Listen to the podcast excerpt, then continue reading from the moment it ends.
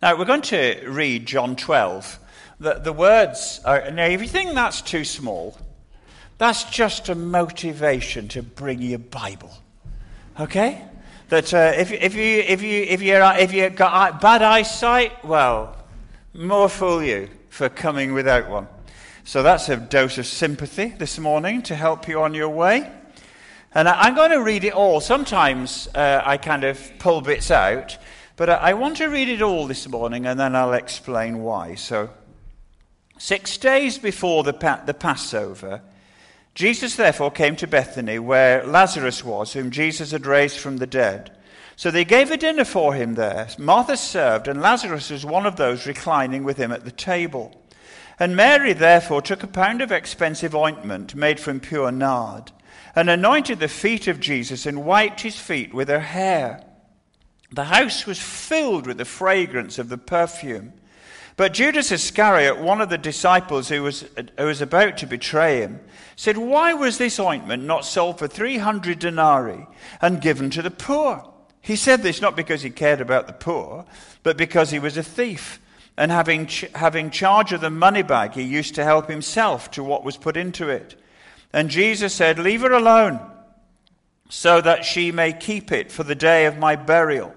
The poor you always have with you, but you do not always have me. When the large crowd of the Jews learned that Jesus was there, they came not only on account of him, but also to see Lazarus, whom he'd raised from the dead. So the chief priests made plans to put Lazarus to death as well, because on account of him, many of the Jews were going away and believing in Jesus. The next day, the large crowd that had come to the feast heard that Jesus was coming to Jerusalem. So they took branches of palm trees and went out to meet him, crying out, Hosanna! Blessed is he who comes in the name of the Lord, even the King of Israel. And Jesus found a young donkey and sat on it, just as it is written Fear not, daughter of Zion. Behold, your king is coming, sitting on a donkey's colt. His disciples didn't understand these things at first, but when Jesus was glorified, then they remembered these things had been written about him and had been done to him. The crowd that had been with him when he called Lazarus out of the tomb and raised him from the dead continued to bear witness. The reason why the crowd went to meet him was that they had heard that he had done this sign. So the Pharisees said to one another, You see that you are gaining nothing. Look, the world has gone after him. Now, among those who went up to worship at the feast were some Greeks. So these came to Philip, who was from Bethsaida in Galilee, and asked him, Sir, we wish to see Jesus. And Philip went and told Andrew, and Andrew and Philip went and told Jesus, and Jesus answered them, The hour has come for the Son of Man to be glorified. Truly, truly, I say to you, unless a grain of wheat falls to the ground and dies, it remains alone. But if it dies, it bears much fruit. Whoever loves his life and loses it, and whoever hates his life in this world will keep it for eternal life. If anyone serves me, he must follow me, and where I am, there will be my servant also. If anyone serves me, the Father will honor him. Now is my soul troubled. And what shall I say? Father, save me from this hour? For this purpose I have come to this hour. Father, glorify your name. Then a voice from heaven came from heaven. I have glorified it, and I will glorify it again. The crowd stood there and heard it and said that it had thundered. Others said an angel had spoken to him. And Jesus answered, The voice came from for your sake, not mine. Now is the judgment of this world. Now will the ruler of this world be cast out. And I, when I am lifted up from the earth, will draw all people to myself. He said this to show what kind of death he was going to die. So the crowd answered him, We have heard from the law that the Christ remains forever. How can you say that the Son of Man must be lifted up? Who is this Son of Man? So Jesus said to them, The light is among you for a little while longer. Walk while you have light, lest darkness overtake you. The one who walks in the darkness does not know where he's going. While you have the light, believe in the light, that you may become sons of light. When, when Jesus had said these things, he departed and hid himself from them. Though he had done so many signs before them, he, he, they did not believe in him, so that the word spoken by the prophet Isaiah might be fulfilled. Lord, to whom has, Lord, who has believed what, is, what he heard from us? To whom has the arm of the Lord been revealed? Therefore, they could not, they could not believe, for again Isaiah said, he, was, he has blinded their eyes and hardened their hearts lest they should see with their eyes and understand with their hearts and turn, and I would heal them. Isaiah said these things because he saw his glory and spoke of him. Nevertheless, many, even of the authorities, believed in him. But for fear of the Pharisees, they did not confess it, so that they would not be put out of the synagogue, for they love the glory that comes from man more than the glory that comes from God. And Jesus cried out and said, Whoever believes in me believes not in me, but in him who sent me. And whoever sees me sees him who sent me. I have come into the world as light, so that whoever believes in me may not remain in darkness. If anyone hears my word and does not keep it, I do not judge him, for I did not come to judge the world, but to save the world. The, the one who rejects me and does not receive my words is a judge, and the word that I've spoken will judge him on the last day. For I have not spoken on my own authority, but the Father who sent me has himself given me a commandment what to say and what to speak. And I know what his commandment is eternal life.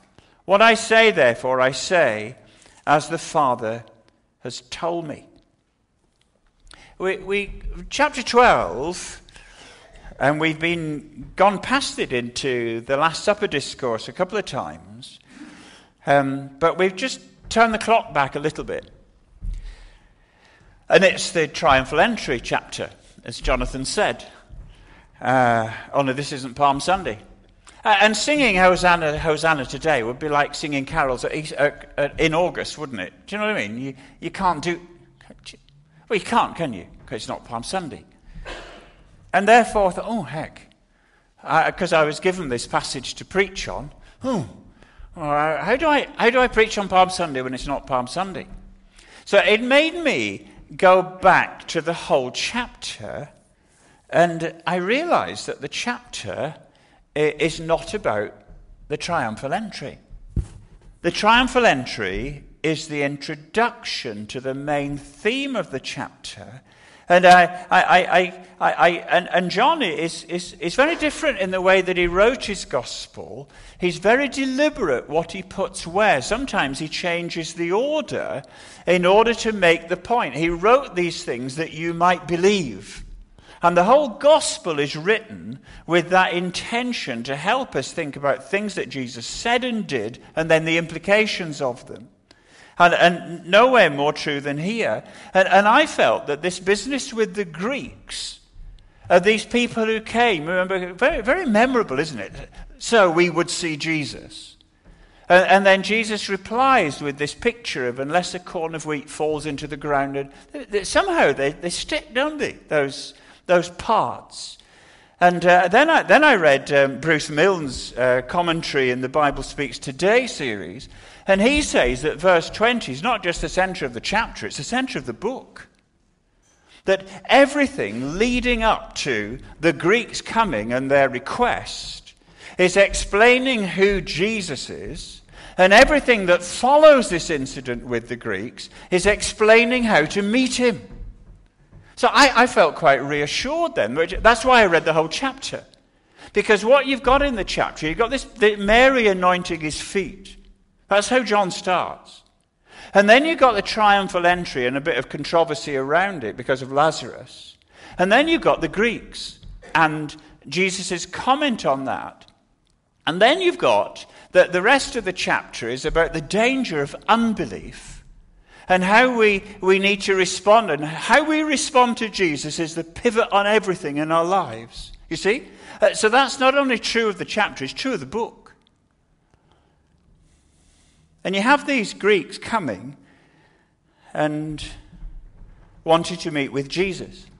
The, the question hinges, does it? Which Jesus? that, that they weren't sure. That, that's why they wanted this meeting. They, they were Greeks. That doesn't mean to say they came from Greece.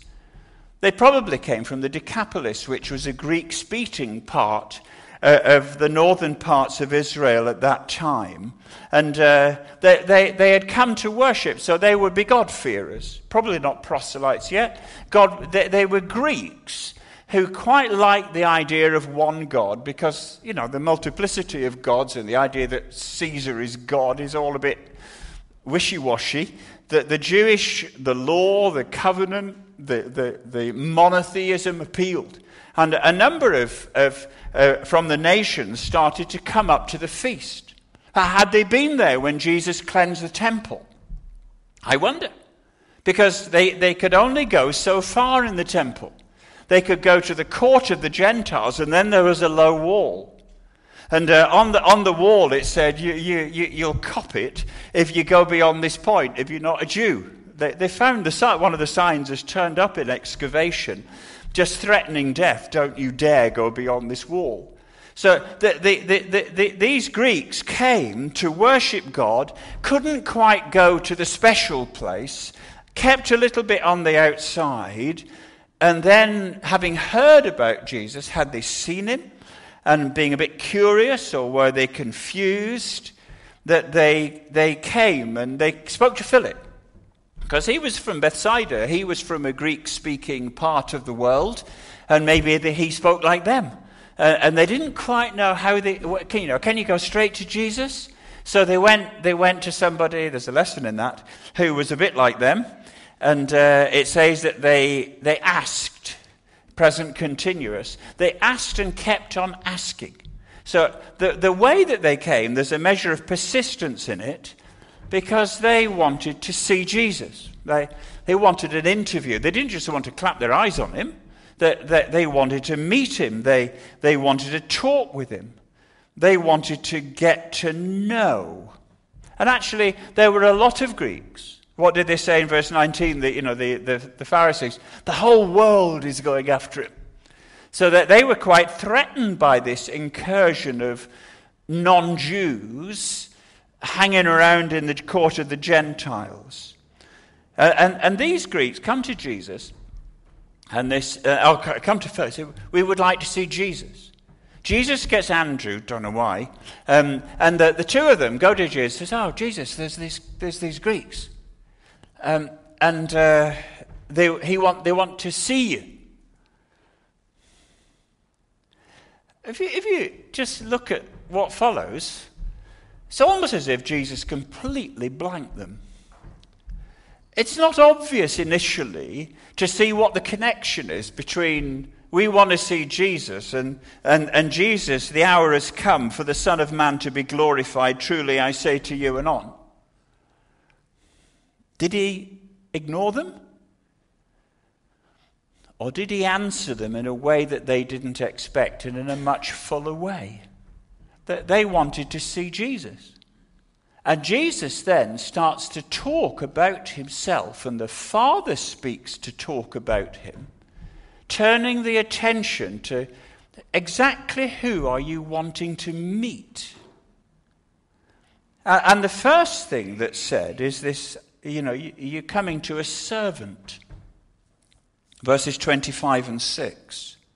The, in 25 and 6, there's a call to serve. Presumably, he's looking straight at the Greeks. And, and he's saying that the, the time has come for Jesus to be glorified. When he met with the woman at the well, he said, My time has not yet come. Remember? And uh, on, on several occasions, chapter 7, verse 30, chapter 8, verse 20, my time has not yet come. Now, now, as the cross approaches, the time has come for Jesus supremely to be demonstrated in his servant role. And so he's modeling something, which is why John, in writing the chapters, starts with Mary. Can you see that? Because she came and wasted herself on Jesus. She brought the, the, the, the, ointment, expensive ointment, and anointed Jesus' feet to honor. She served the Lord Jesus. And then Jesus underscores the same message or John draws attention to it in his entry into Jerusalem from 12 to 9, the king's entry, Jesus demonstrating the nature of his kingdom on a donkey, on the colt of a, uh, of, uh, of a horse, on a, just humble.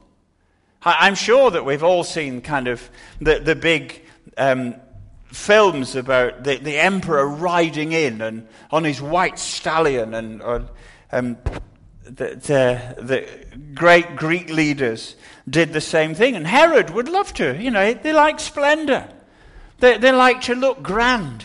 Kings enter in triumph, you might say. And Jesus comes in exactly the opposite way. It's a kind of upside down kingdom, isn't it?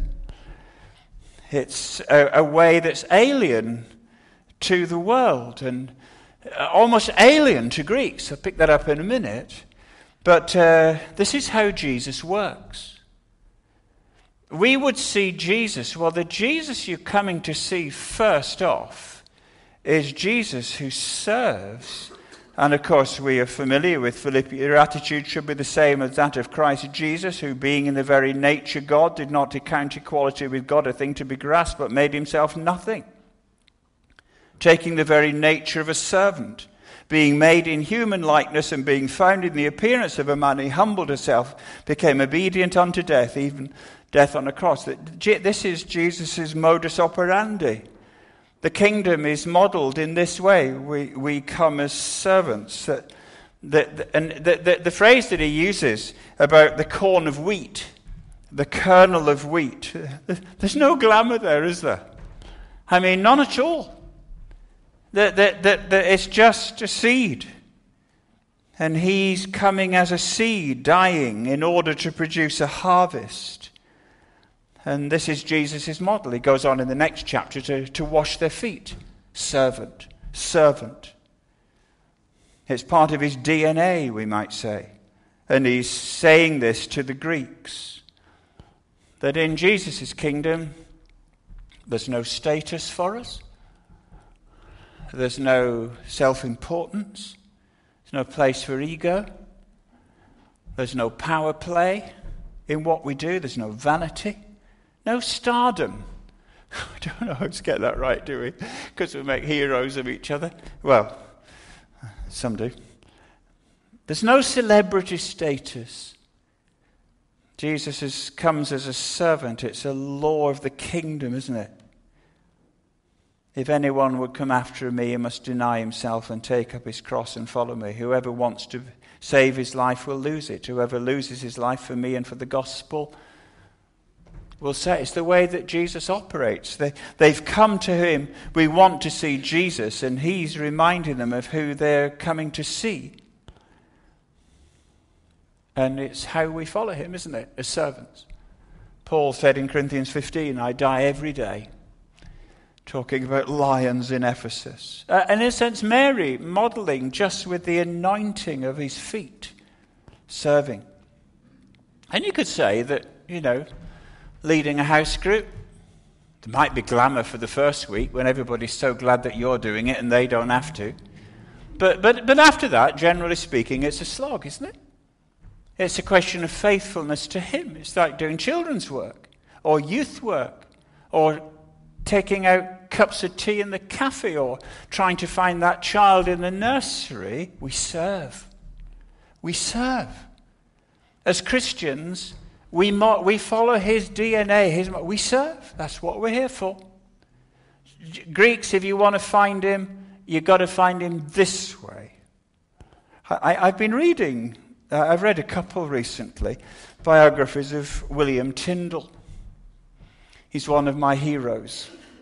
He was the first person to translate the scriptures into English.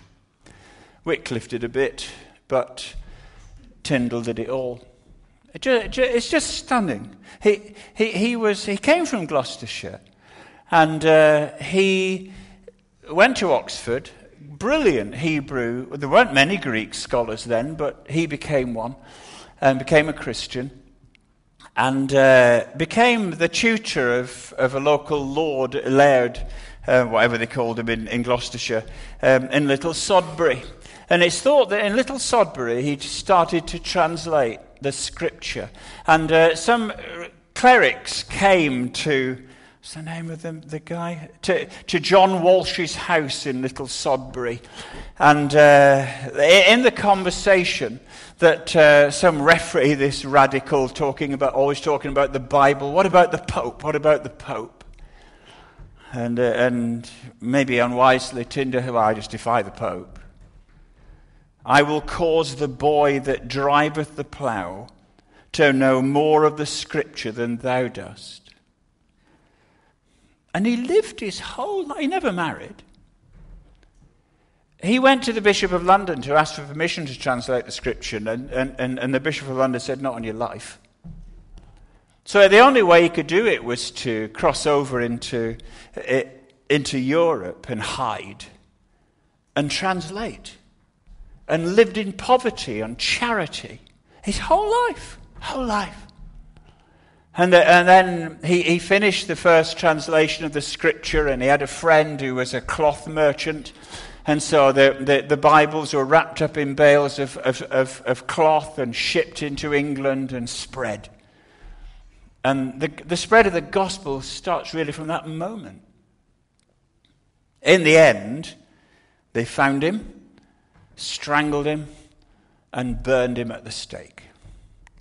Do you know, within four years, the king himself had authorized a, a, a, a, printing of Tyndale's Bible, the Great Bible. And you think, what, what, it just stirs me to the bone to think that one man would say that, that the Word of God that must get into the hand of a ploughman. He must know the scripture better than the bishop. And his whole life is given, just sacrifice on sacrifice. Compelling. You've got to come as a servant.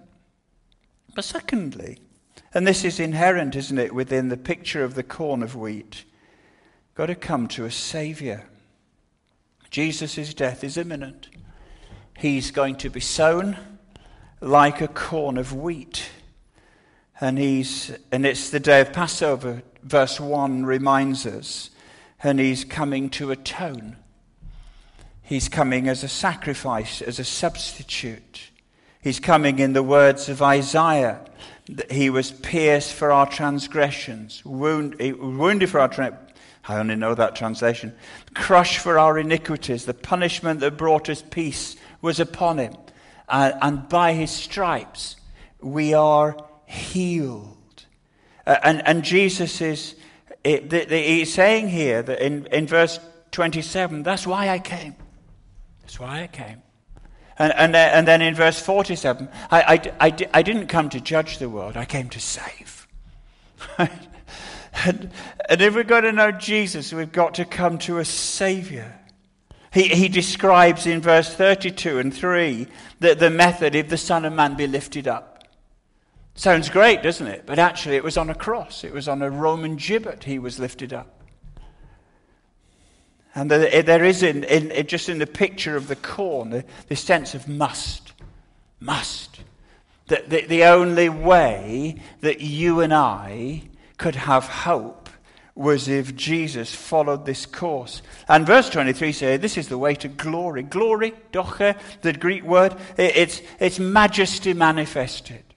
What an extraordinary thing that when Jesus was hanging there, the very glory of God was on display.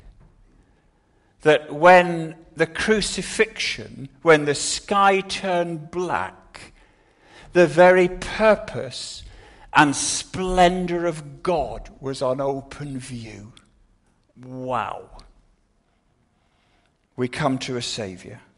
And of course, the Jews, these are Greeks. Do you remember what Paul said? That Jews demand miraculous signs and Greeks look for wisdom.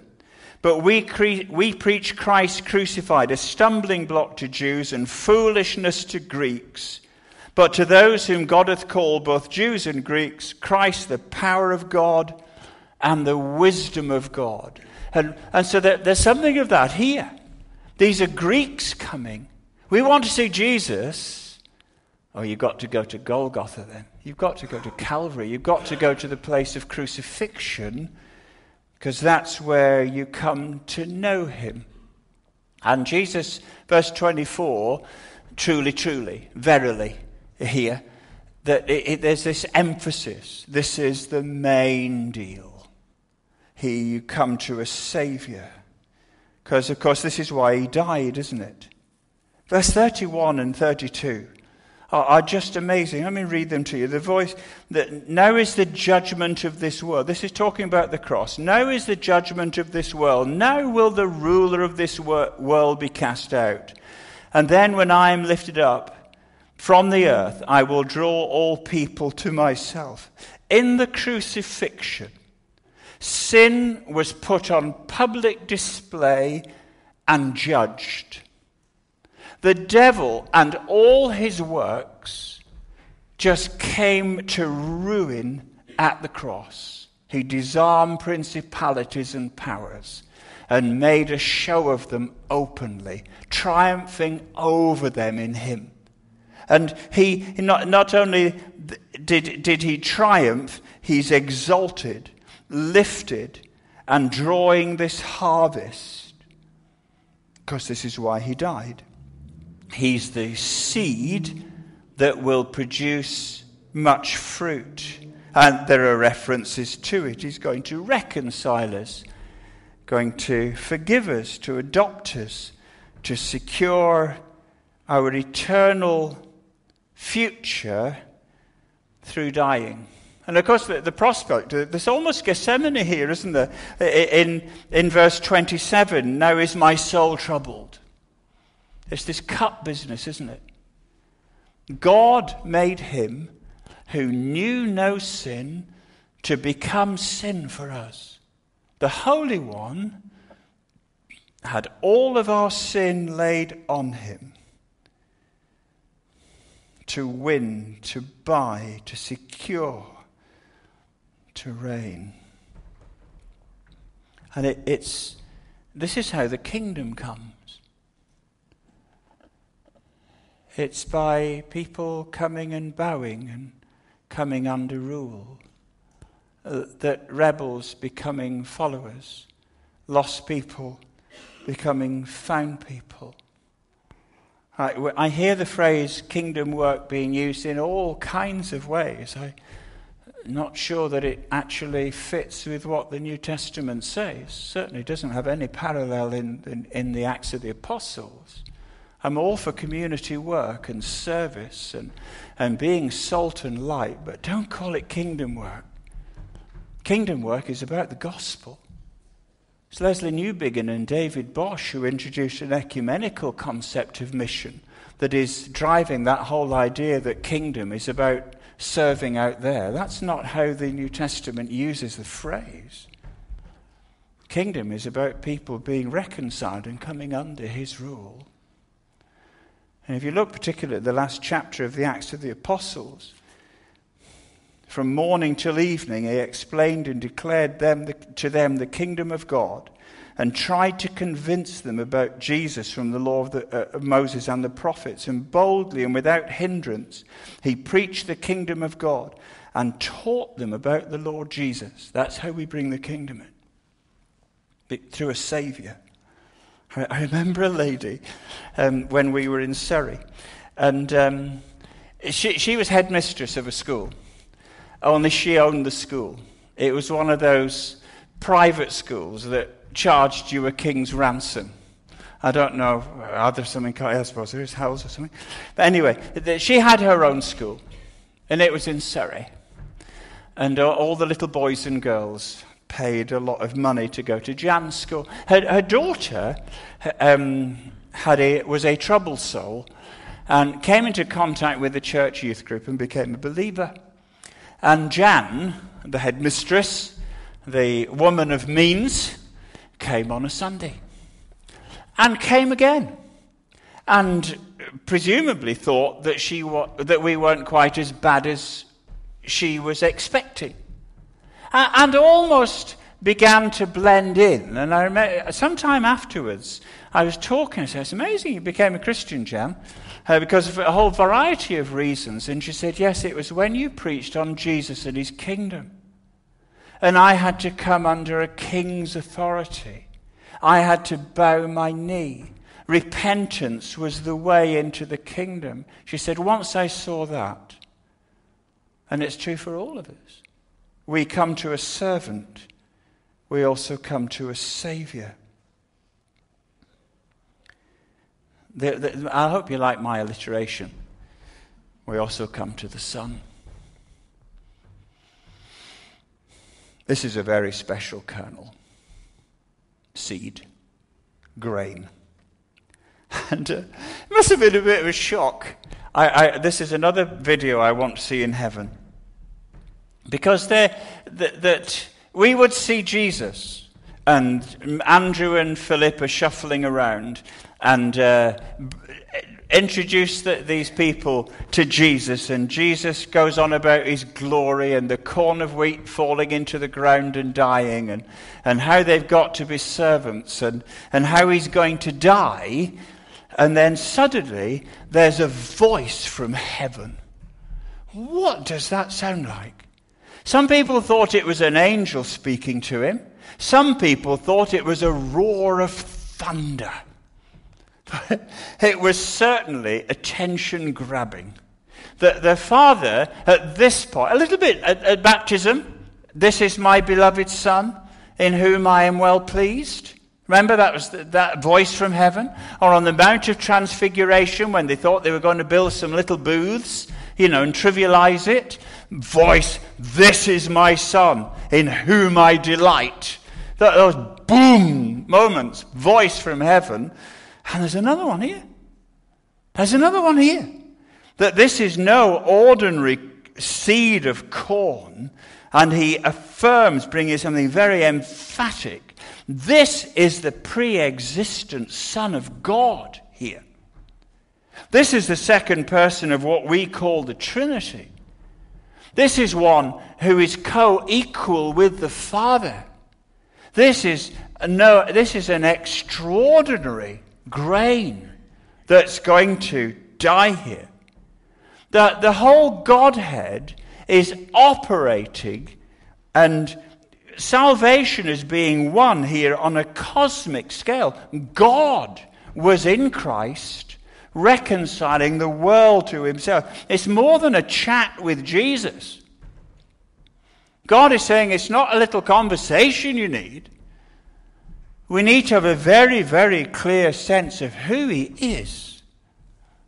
Can you remember when you first heard about the Christian faith? And then you, your heart was becoming sympathetic and you were interested, and people were trying to explain, and they thought you were thick, and, uh, and then, you know, you, you begin to get it.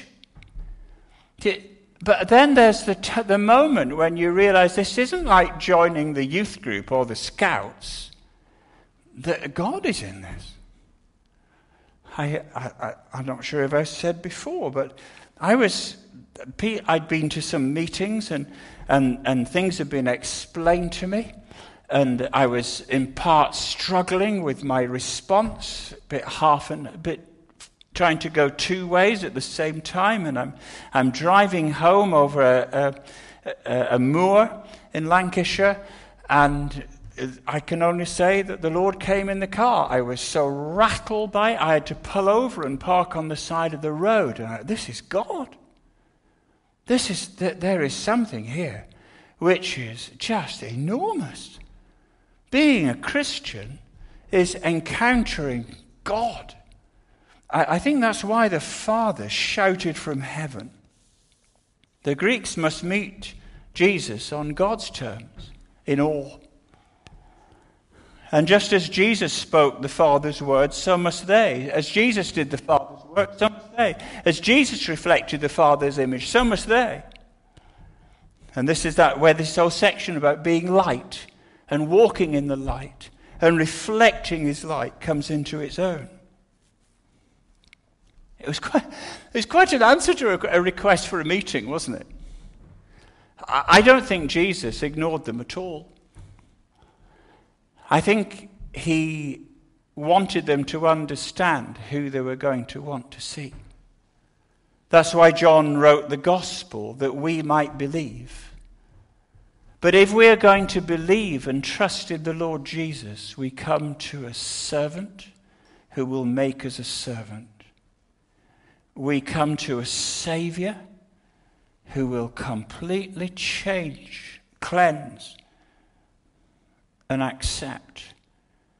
And we come to the Son of God and we will be in awe. Let's bow our heads together. It would be a tragedy if we went through life and didn't meet you. And you invite us to come to you, but to come to a servant and a Savior and a Son. And Lord, we come again. We come to this kingdom and we bow again and we say, Lord, I want to come under your reign and for you to reign in my life. Make me a servant. Make me a forgiven sinner. Make me someone who lives in awe of the Son. In Jesus' name, Amen.